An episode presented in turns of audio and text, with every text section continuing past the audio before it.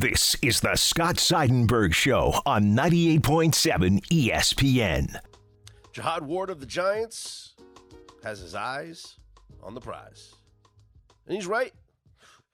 Giants are still in a good spot here. Seven and four, they're okay. Giants are still okay. They have six games left. Win two of them, and I think they're in the playoffs. Win three of them, they're definitely in the playoffs. 800 919 3776. Scott Seidenberg here with you on 98.7 ESPN. Uh, end of the first quarter up in Minnesota, and the Patriots with a 10 7 lead over the Vikings. The Patriots field goal coming after a Kirk Cousins interception. Kirk Cousins in prime time. That is just wow. It's amazing. It's amazing when you think about how this guy performs so well at one o'clock start times. One o'clock Eastern time start times. Kirk Cousins is one of the better quarterbacks that you're going to find. But when it's not one o'clock, when, especially in prime time, he's just not the same guy. Cousins in prime time, 10 and 18 straight up, 11 and 17 against the spread. Uh, and another interception here. He just does not perform well. There was a, there was stories about this, you know, from a couple of years ago because this has been a narrative that has been going on now for quite some time with Kirk Cousins. And the narrative has been that he's such a regimented guy he loves his routine and he follows his routine. Like literally to, to the letter. And so whenever that routine is thrown off and that could be whether it's a primetime game or a 425 405 start whatever it is anytime that routine for kirk cousins is thrown off he does not perform well and we have seen it just countless times from from this guy. And it's showing again here tonight. Kirk Cousins in prime time, not good. He had the primetime game against the Eagles earlier in the year, three interceptions. That was their only loss until a 425 start last week against the Cowboys, where he was terrible. They had that game didn't they play in the, the, the London game this year, right? That was certainly his schedule thrown off a bit. You know, Cousins wasn't great. Vikings escape with a 28-25 win in that game. And then here they are tonight. And Cousins already. He's 8 of 10, 68 yards, does have the touchdown to Justin Jefferson, but has thrown the interception that has led now to the Patriots taking a 10 7 lead. So that's what's going on right now up in Minnesota. We'll keep you updated on what's going on there. Also, uh, coming up a little bit later, we'll take a look at the Sunday slate in the NFL. But the Giants lose to the Cowboys earlier here on Thanksgiving, 28 20, as the Giants do get a backdoor cover. So, congratulations to anybody that took plus 10 with the Giants. The uh, over does hit as well. So, people like points. The over hit in the Bills Lions game. Actually, was it 50? Yeah, 50. Uh, yeah, 50. No, 53. It didn't hit. So I think the over was like 54 or 55. Let me see what the total was. Total in that game was 55. It did not hit. And the Bills did not cover. So the, both underdogs covering here, first two games of Thanksgiving. And right now, the underdog in the Patriots is beating the Minnesota Vikings. Want to quickly talk about what we saw last night in the Devils game against the Maple Leafs. I, I, I wanted to mention this because I'm a big hockey guy. Uh, it's my it's it's the number one sport that I bet on the most, and I watch a lot of hockey. And and full disclosure, I bet against the Devils last night. You booing me for that? Listen, they weren't going to win. They weren't going to never lose again. They had a 13 game winning streak, and over the course of the 13 games, they had only played one team that according to all advanced analytical metrics, ranked in the top 10 in the NHL, and that was the Toronto Maple Leafs, where they beat them in overtime 3 2 last Thursday, and it was a bad offensive zone or defensive zone giveaway that led to the Nico Hischier goal that gave the Devils the lead. So eh, who knows? That game could have turned out differently. But last night, Toronto takes a 2 0 lead. Devils had not one, not two, but three goals overturned. And after the third one was overturned in the third period, the Prudential Center went absolutely bonkers. At that point, fans started throwing stuff onto the ice, and the game had to be paused. The Maple Leafs went back to the dressing room to, you know, for their own player safety. And honestly, it, it, it was disgusting to watch. I understand fans' frustration. Trust me, I get frustrated. You know, you should see how I act at a Rangers game. Well, maybe don't. Don't. Eh, you know, it's it's not nice. But that that's no way. That's no way to behave at a sporting event, guys. Come on, we're better than that. You know, people want to talk about fan bases getting bad reputations. That was gross last night. What I saw at the Prudential Center bad calls are bad calls, and and frankly, I don't even think they were bad calls because the video the video replay is there for a reason to get the calls right. And so if the call on the ice was that the puck was kicked into the net using a kicking motion, and the replay showed a kicking motion, guess what? That's the call. I'm never going to get mad when replay confirms a call. I'll get mad. And it's very rare. Like, how many times are you watching a replay? Maybe it's in the NFL. How many times are you watching a replay where you're just confused on how they could actually call that? It's it's it does happen. I'm not saying it doesn't. It does happen. Sometimes I'm watching a football game, a college football game especially, uh, and, and I'm watching a game and I see them go to replay and I'm like, ah, that's clearly incomplete, and they call it a catch, or or that's clearly a catch and they call it incomplete. And, I, and then the announcers are baffled. No one knows. And then they have to give you the whole, oh, well, they're looking at more angles than we are, you know? So it does happen. But as far as, you know, what, what I'm, you know, what we're seeing here from, you know, what happened last night, that, that was, there's no place. There's no place for that. There's no place for that. 800 919 3776 can hit me up on Twitter at Scott's On Air, S C O T T S O N A I R. That was what happened in the Devils game last night. We move on from that. No NHL, obviously, today for Thanksgiving. Tomorrow on Friday, Devils will take on the Sabres in Buffalo as they look to uh, bounce back after their first loss in what seems like forever. The Islanders are in Columbus. They'll take on the Blue Jackets.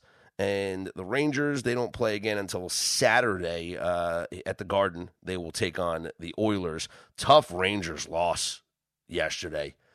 John Gibson, who absolutely stinks as a goalie, made some incredible, incredible saves. And he stopped 41 shots, and the Rangers hit six posts. They played well. And that's now you know, three games in a row, the Rangers have played well. Yeah, the record doesn't show it, but hey, you know, this uh man, this team is this team's playing well. And and you got to feel good about it. You got to feel good. Hockey in in the New York metropolitan area looking real good these days. Rangers playing well. Devils, by all metrics, are one of the top teams in the league. Islanders fighting. Ilya Sorokin, one of the best goaltenders in the league right now. There's a reason to be pumped up for hockey. Basketball, eh, maybe not so much. Knicks uh, tomorrow got some questionable players. Uh, they'll take on the Blazers. Derrick Rose, Cam Reddish, Mitchell Robinson, all questionable for the game against the Blazers. So uh, we'll see what the Knicks are able to do tomorrow against Portland. And I guess we got to get into this. Aaron Judge Will he be a Yankee? Will that be the only move the Yankees make? And do the Mets sell out? And I don't want to, not, it's not sell out, but do they spend out for Jacob DeGrom's return? And do they need to? 800 919 3776. Scott Seidenberg here with you on 98.7 ESPN. You're listening to the Scott Seidenberg Show on 98.7 ESPN. Patriots and Vikings are tied at 10. Pats just got a big play. They're down to midfield. Yeah, stop scoring. I have the under in this game. There's just too many points right now. I don't like this. About eight minutes to go in the first half. Keep you updated what's going on between the Pats and the Vikings, who don't really feel like playing defense. It seems like every play goes for double digit yardage in this game. I wanted to update what's going on with Aaron Judge and and and Jacob DeGrom and really the Mets and Yankees and their pursuits here in free agency. So the latest with Aaron Judge is he had a, a, a two day meeting, if you will, in San Francisco with the Giants. Aaron Judge is from the Bay Area. This would be his hometown team to sign with. And, eh, you know, it makes sense from a money perspective. The Giants certainly have a ton of money. Makes sense from a, a, a lifestyle possibility. I just, it's hard seeing players that have become a face of a franchise then go play for another team. And also, how does that player now? Yes, of course he's going to be accepted, but does he become the face of the team? And Aaron Judge is, he's not that young of a guy. You know, we're talking about Aaron Judge. If he signs a big deal, and this is why the Yankees might be hesitant to add the years, you know, Judge is 30 years old. He'll be 31 when the season starts. Are you going to pay 39 year old Aaron Judge $40 million a year in eight years from now? Certainly wouldn't make sense to do that. So I can understand why, you know, the Yankees were hesitant to add the years and, you know, Judge is trying to get paid. He's, he's, he deserves to get paid. But he met with the Giants in San Francisco, uh, met with some players. He also was was contacted by Steph Curry as uh, the Giants pu- pulling out all the stops here on the free agency tour for Aaron Judge. Where else could he possibly sign? I, I honestly think that, and I don't think that the, uh, the the the the Dodgers are a big threat. I honestly think that the Giants are the biggest threat to the Yankees. If I had to make a bet right now, I'd say the Judge is back with the Yankees because I don't think it's a decision the Yankees can. I don't think it's a loss the Yankees can afford to have. Let's just put it that way. I really don't. I think the Yankees need to retain Aaron Judge. They need to. And so when push comes to shove, when the chips are all on the table, I think the Yankees will call the bluff or not bluff, but you know they'll, they'll call they'll call the pot, and they'll be all in on Aaron Judge, and he'll be back in pinstripes. But I don't blame Aaron Judge for doing a free agent tour. Why not? Go. This is the first time he's able to do this. Go out and get do be wine and dined, private jets, flying cross country, go to San Francisco, have a good time, have some dinners, meet with some players, meet with Steph Curry, enjoy yourself. You deserve it. But again, I think his best landing spot is with the Yankees, and the Yankees cannot afford to let him sign elsewhere. The Mets, on the other hand, it's very interesting what is likely to happen with Jacob DeGrom. And I'll say this as great of a pitcher as this guy is, and we know there's there's times when you could argue he is the best pitcher in the world. But the injuries have to be a real concern.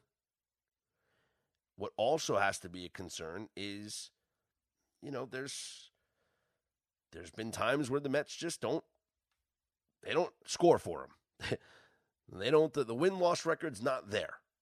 You know, I used to talk about it all the time that in, in betting on baseball, I would bet against the Mets when Jacob DeGrom pitched because for a two, three year span, when Jacob DeGrom was winning back to back Cy Young Awards, the Mets actually had a losing record in games that he started.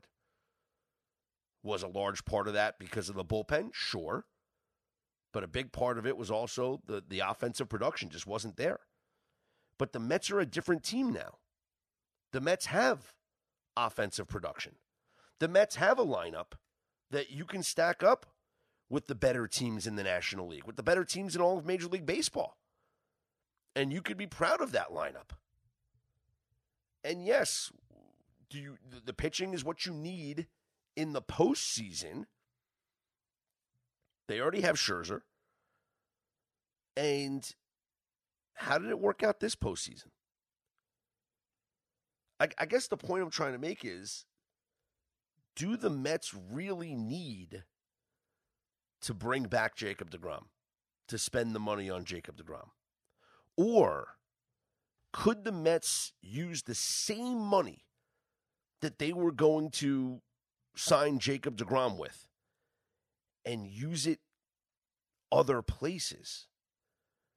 Could the Mets still bring in a uh, a big name starting pitcher like a Carlos Rodon? And could the Mets go out there and, you know, go out there and, and sign somebody else to add to the team? Yeah, absolutely. You could save the money that you were going to spend. And I know Steve Cohen's not worried about money. No one's worried about money. But let's be honest, teams are worried about money. But the Mets can go out and they could forget about DeGrom. They could bring in Carlos Rodon. They could bring in, a, you know, re-sign Chris Bassitt, bring in another, uh, maybe a relief pitcher, and you could turn one player into two, maybe three, that satisfy needs for your organization. And does it hurt you that much? No, because let's be honest, Degrom barely pitched this year. He went five and four. The Mets put together this incredible first half without him stepping foot on the field. And they'll be just fine if they don't have him next year as well. And that's that's the honest truth. I know Mets fans would love to have him back. You always love your guy, especially when he's one of the best at what he does. But I think they'll be just fine without him, especially if, like I said, they utilize the same money that they were going to use for him and go out and replace and and you get two or three players. That would be to me the best case scenario for the New York Mets. 800 919 3776. You can always hit me up on Twitter at Scott's On Air. It's S C O T T S O N A I R. A couple of tweets coming in, uh, talking about the football, um, talking about the Giants and, their chances to get to the postseason, and as well as the Jets and what they do with Zach Wilson moving forward. Look, I already laid it out, and I'll bring it up again. The plans that I have at the quarterback position for both the Jets and the Giants moving forward, and they're not so different between the two teams. I'll explain coming up next. Scott Seidenberg here with you on 98.7 ESPN. You're listening to the Scott Seidenberg Show on 98.7 ESPN. Uh, Vikings have the ball. Two minute warning. They're at the goal line, though. They're about to score a touchdown. It'll be 17 13, and then barring a uh, Patriots score at the end of the half, that should be the final. That should be the halftime score here. That's 30, would be 30 points scored in the first half, which not good for anybody that had the under, what was it, 42, right? 42 and a half. I mean, that's just, think about that. This game had the lowest total of the day coming in between all of these games. Total was 41 and a half at close between both the Vikings and the Patriots. Live total is now 52 and a half and it's going to be higher after the Vikings score here. Think about that. We had the first game 54 and a half was the total. The Giants Cowboys game was 45 and a half and this game was 41 and a half and this is the game that'll feature the most points out of all of them. Well, if the first half is any indicator. And now, how fluky is what we're seeing here between the Vikings and the Patriots? Well, the Patriots scored a touchdown on their opening drive. Not only was it their first opening drive touchdown of the season, which now leaves only the Jets and the Panthers as the only teams in the NFL without an opening drive touchdown, but it was also the Patriots' first touchdown in the first quarter this entire season. That's how rare that score was for the Patriots. 800 919 3776. Always on Twitter at Scott's On Air, S C O T T S O N A I R. Speaking of those Jets, they make the switch at quarterback. Zach Wilson benched. It's going to be Mike White. Do I think Mike White's better than Zach Wilson? I think anybody's better than Zach Wilson. They had to make this decision. They absolutely had to make this decision. And it has more to do with the team than it has to do with Zach Wilson individually. And I get it. You want to talk about, oh, well, Zach gets to hit the reset button and this is his chance to get better. How's he going to get better, honestly?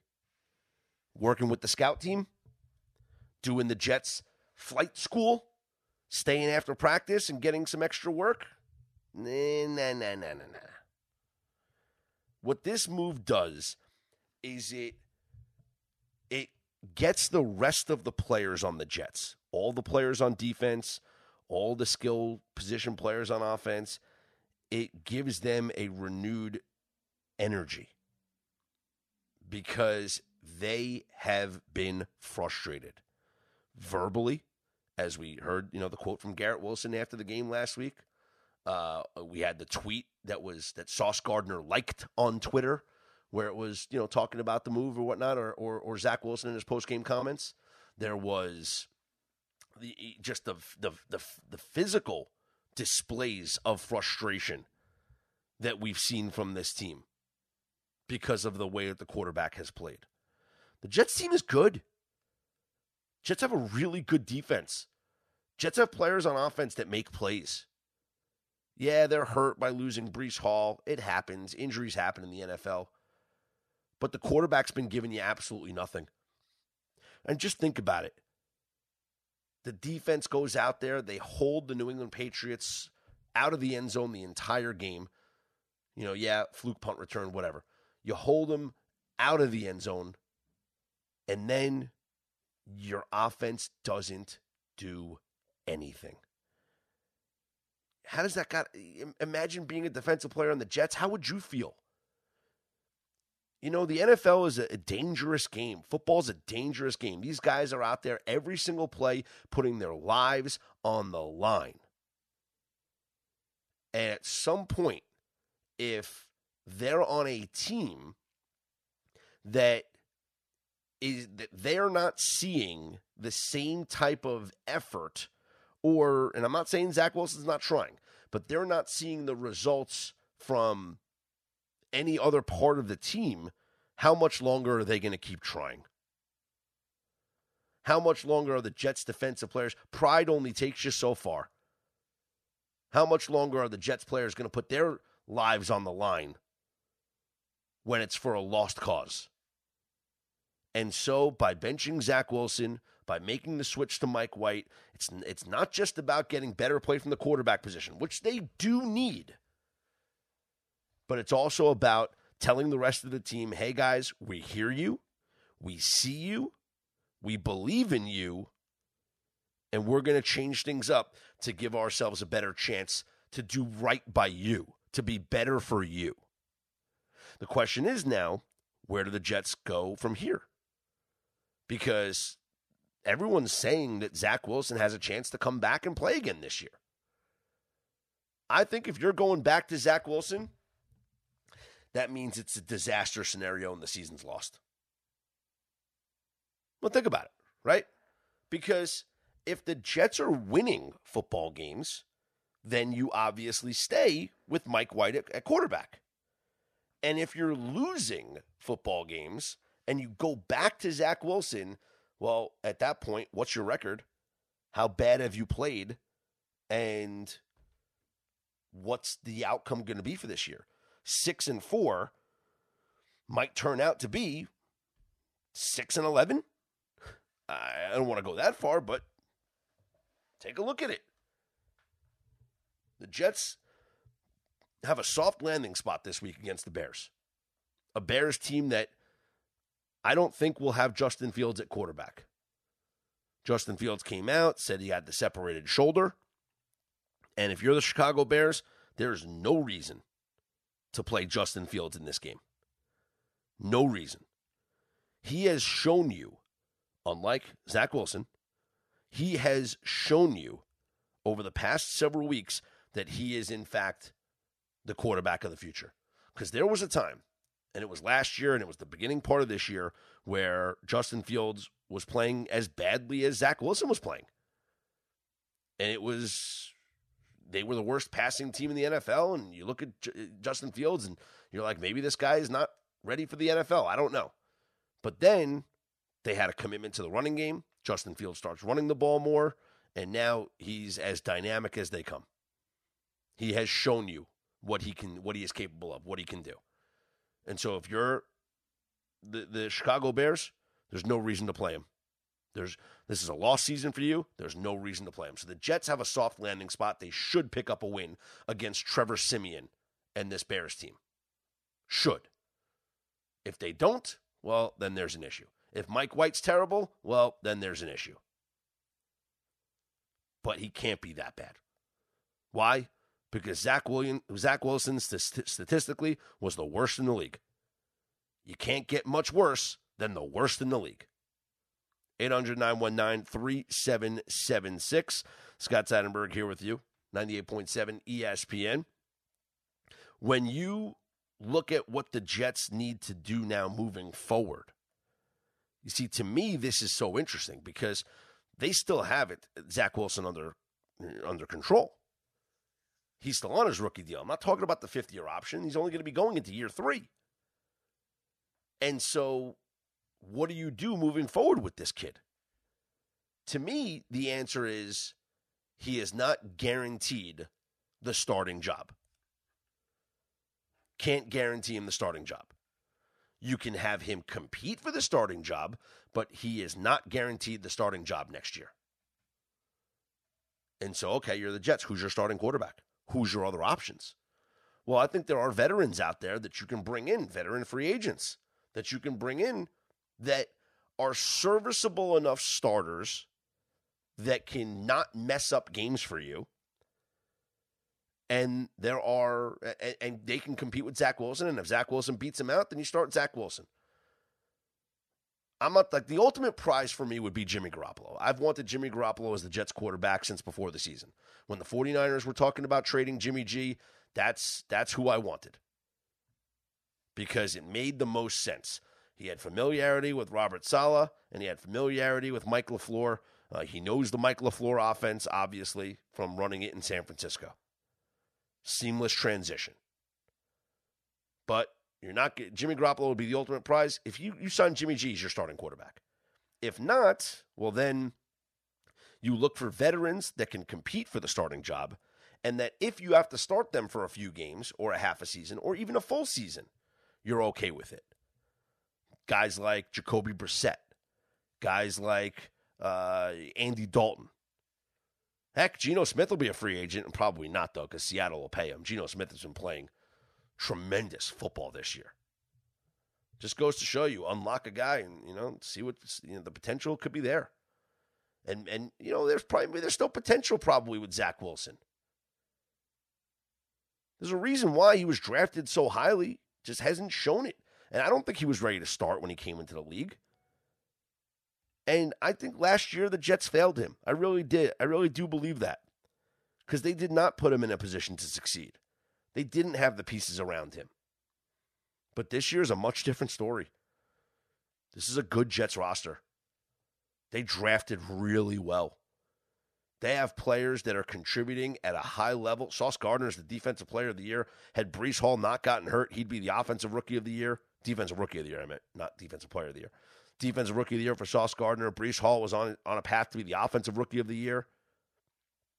Offensive line is playing well, but the quarterback is letting the team down, and that's why they had to make a switch. And as far as the Giants are concerned, the Giants they don't need to make a switch at quarterback. That's not their issue. But they have to make a decision about their quarterback. A decision that they decided against at the beginning of this year to not pick up Daniel Jones's fifth year option. But now they're going to have to make a decision on what to do with him moving forward. They're not going to franchise him because you're not paying him 30 something, $40 million a year. No, sir. But do you give him a multi year deal? Do you commit to Daniel Jones as your quarterback moving forward? That's a question that the Giants are going to have to answer. And maybe the answer is the same answer as the Jets. You sign Daniel Jones to a one, two year deal, and then you bring in a veteran to compete with him. I mean, look, they have one in Tyrod Taylor. But maybe that's the way the Giants go about it next year. Daniel Jones is playing okay. He's arguably having his best season. And the Giants, despite the loss, are still in a great position to make the playoffs. But that's a decision that they're going to have to make, and one that hopefully they don't regret not picking up his fifth year option because, and I, I don't know what the finances would be about it, but it would have to depend on how much they would be making or how much he would be making as opposed to what it would cost for them to sign him to a, uh, a multi year deal. 800 919 3776. Scott Seidenberg here with you on 98.7 ESPN. You're listening to The Scott Seidenberg Show on 98.7 ESPN. Vikings and Patriots are knotted at 16 apiece. High scoring first half. Much more high scoring than I actually like. 800 919 3776. Let's go to the phones here on a Thanksgiving evening. Ray is calling from Long Island. What's going on, Ray? Happy Thanksgiving. Happy Thanksgiving, Scott. Thank you for getting getting me on your show. I appreciate it. I love your breakdown about the Jets. Very good points you you, you shouted out earlier. Uh, but I want to talk about the Mets, right? Um, I'm a firm believer we need to keep DeGrom. Reason being is he's an ace. He's a monster there for the Mets. He showed credibility. A lot of teams are going to set their scouting reports on the Mets, especially when they face um, the Mets. One of the things I really enjoyed when I was listening to Trea Turner talk about the Mets, he said, "I'm scared to face um, Turner," and that's the exact same thing everybody in the Major League in Major League Baseball talks about. I want the I want deGrom back, no matter what. I know it's going to cost us a couple of players, but it's only going to cost us an extra eight million dollars a year. That's it. Then we're going to have to readjust some of our salary and try to pick up some other players, but we need deGrom. In order to win a, a championship, we need deGrom on our roster. You know, Ray, Ray, I felt I felt that way this year though, Ray, and I appreciate the phone call. Happy Thanksgiving. I felt that way this year. You know, people asked me who I was picking to win the World Series and you know at different points of the year and I, said it was the Mets because I thought that the rotation was the reason. I thought that having DeGrom and Scherzer bat one and two in a postseason series would be the difference. And it wasn't. like it was disappointing.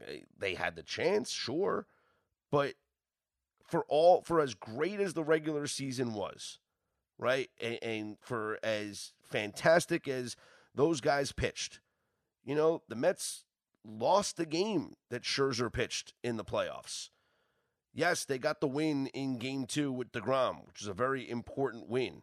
Um, but it's not like DeGrom, you know, he threw six innings of two run ball. I mean, the Mets, they had a 3 2 lead when he left the game. It was a one run game. It wasn't like it was. wasn't like he threw six shutout innings and the Mets were up three nothing. And if you can have your choice of, obviously, you know, if it's just Degrom, it's the only piece you get. Okay, Scherzer, Degrom, you still have your incredible one, two. You know, you know, Tylor Megill coming back from injury. Okay. But what if the Mets, instead of getting DeGrom, that's the only point I'm trying to make. What if instead of getting DeGrom, who, frankly, as great as he is, it hasn't translated into the success. You had such an incredible first half of the year this year without him because you had other guys stepping up. What if the Mets rotation next year was Max Scherzer, Carlos Rodon, um, excuse me, you know, Bassitt back, Carrasco, Megill, maybe another, you know, you throw in another free agent arm that's out there. And then what if you add to to your lineup by getting a free agent player that you couldn't have gotten without DeGrom? Look, the reason why DeGrom was so necessary, and this is what I was trying to say before. There was a time where he was the best pitcher on the planet, back to back Cy Young Awards. But the Mets actually had a losing record in his games. And the reason being is because they didn't score for him. The Mets offense is no longer a problem.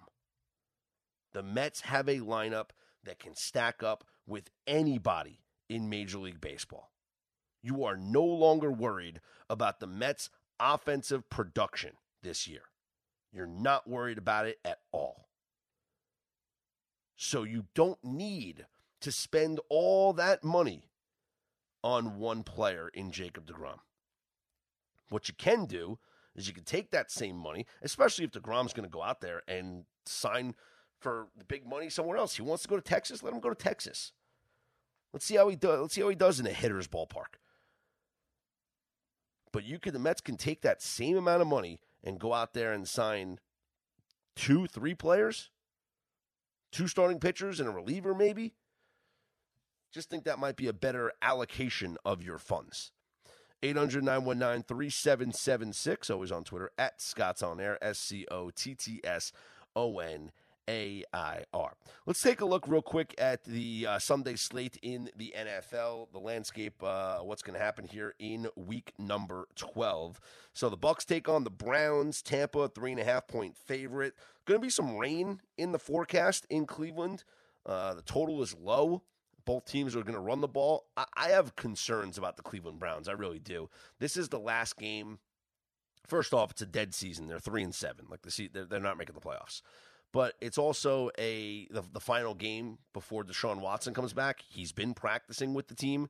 So how does the team now respond? How does Jacoby Brissett respond? Where he knows that this is the last game for him as the starting quarterback of the team. Meanwhile, the Bucks are right in the thick of this division race, even at five and five. Bengals take on the Titans. Cincinnati uh, about a field goal favorite here, and all Cincinnati does is cover. It's all they do. They win games, they cover games. They have a great ATS record, especially with Joe Burrow at quarterback. But the Titans as home dogs and and as underdogs under Mike Vrabel have just been incredible. The, this, you know, Ja'Marr Chase has been practicing. We'll see if he plays, but uh, the Titans are so attractive as an underdog under Mike Vrabel. It's it's hard to ignore just how good this team plays. But there's also something interesting, an interesting trend when it comes to this game. So last week, you had the Titans win a game outright as an underdog. And normally you would think that's the next game would be a letdown spot for a team that's coming off of a game in which they won outright as an underdog. While that might be true, it ain't true for Mike Vrabel and the Titans because the Titans in that spot, in that role, after winning as an underdog and then coming back, they're 14 and 7 ATS the following week. So Mike Vrabel, one of the best coaches out there in the NFL. Dolphins a massive favorite over the Texans. The Texans have quit. Their season's over. They're switching to Kyle Allen at quarterback. So Davis Mills getting the, the Zach Wilson treatment. Kyle Allen will be at quarterback for the Texans, and Tua and that offense should have no problems scoring points. Uh, uh, mentioned the Bears not with Justin Fields likely hasn't been announced yet, but I can't see him playing. Jets are six point favorites over the Bears. That's the only reason. You know, it's not it's not the spread moving because of Mike White. The spread's moving because Justin Fields has a separated shoulder and probably won't play in this game. Falcons are at the Commanders. Washington uh, under Taylor Heinicke is just a different team. Taylor Heinicke is 10 2 and 1 against the spread in his last 13 starts. He's 6 0 and 1 in his last seven starts. Broncos take on the Panthers in the gross game of the week. Uh, Panthers going back to Sam Darnold. You know, so let's see uh, how he does here against this Broncos defense. Ravens and Jaguars. I don't understand the love for the Jaguars. They're not a good team. Uh, Baltimore didn't look good last week. Maybe that had to do with Lamar Jackson being a little bit under the weather. Chargers taking on a Cardinals team that looked like they quit after playing in, in against the 49ers. And here's what I will say about the Cardinals and also the 49ers. They just played at massive elevation uh, playing in Mexico City. I worry about conditioning and fatigue the later these games go. Rams will have Bryce Perkins at quarterback against the Chiefs. Good luck to them. The Seahawks and the Raiders. Geno Smith has been great this year. I expect them to win at home against the Raiders. And then Sunday night, the Eagles and the Packers. I have no faith left in Aaron Rodgers and the Green Bay Packers. And Rodgers did confirm he has been he has been playing with a broken thumb. Says it hasn't affected him, but what has affected him is the team just not playing good football. Feel free to hit me up on Twitter at Scott's On Air, S C O T T S O N A I R. Happy Thanksgiving to each and every one of you. This is 98.7 ESPN.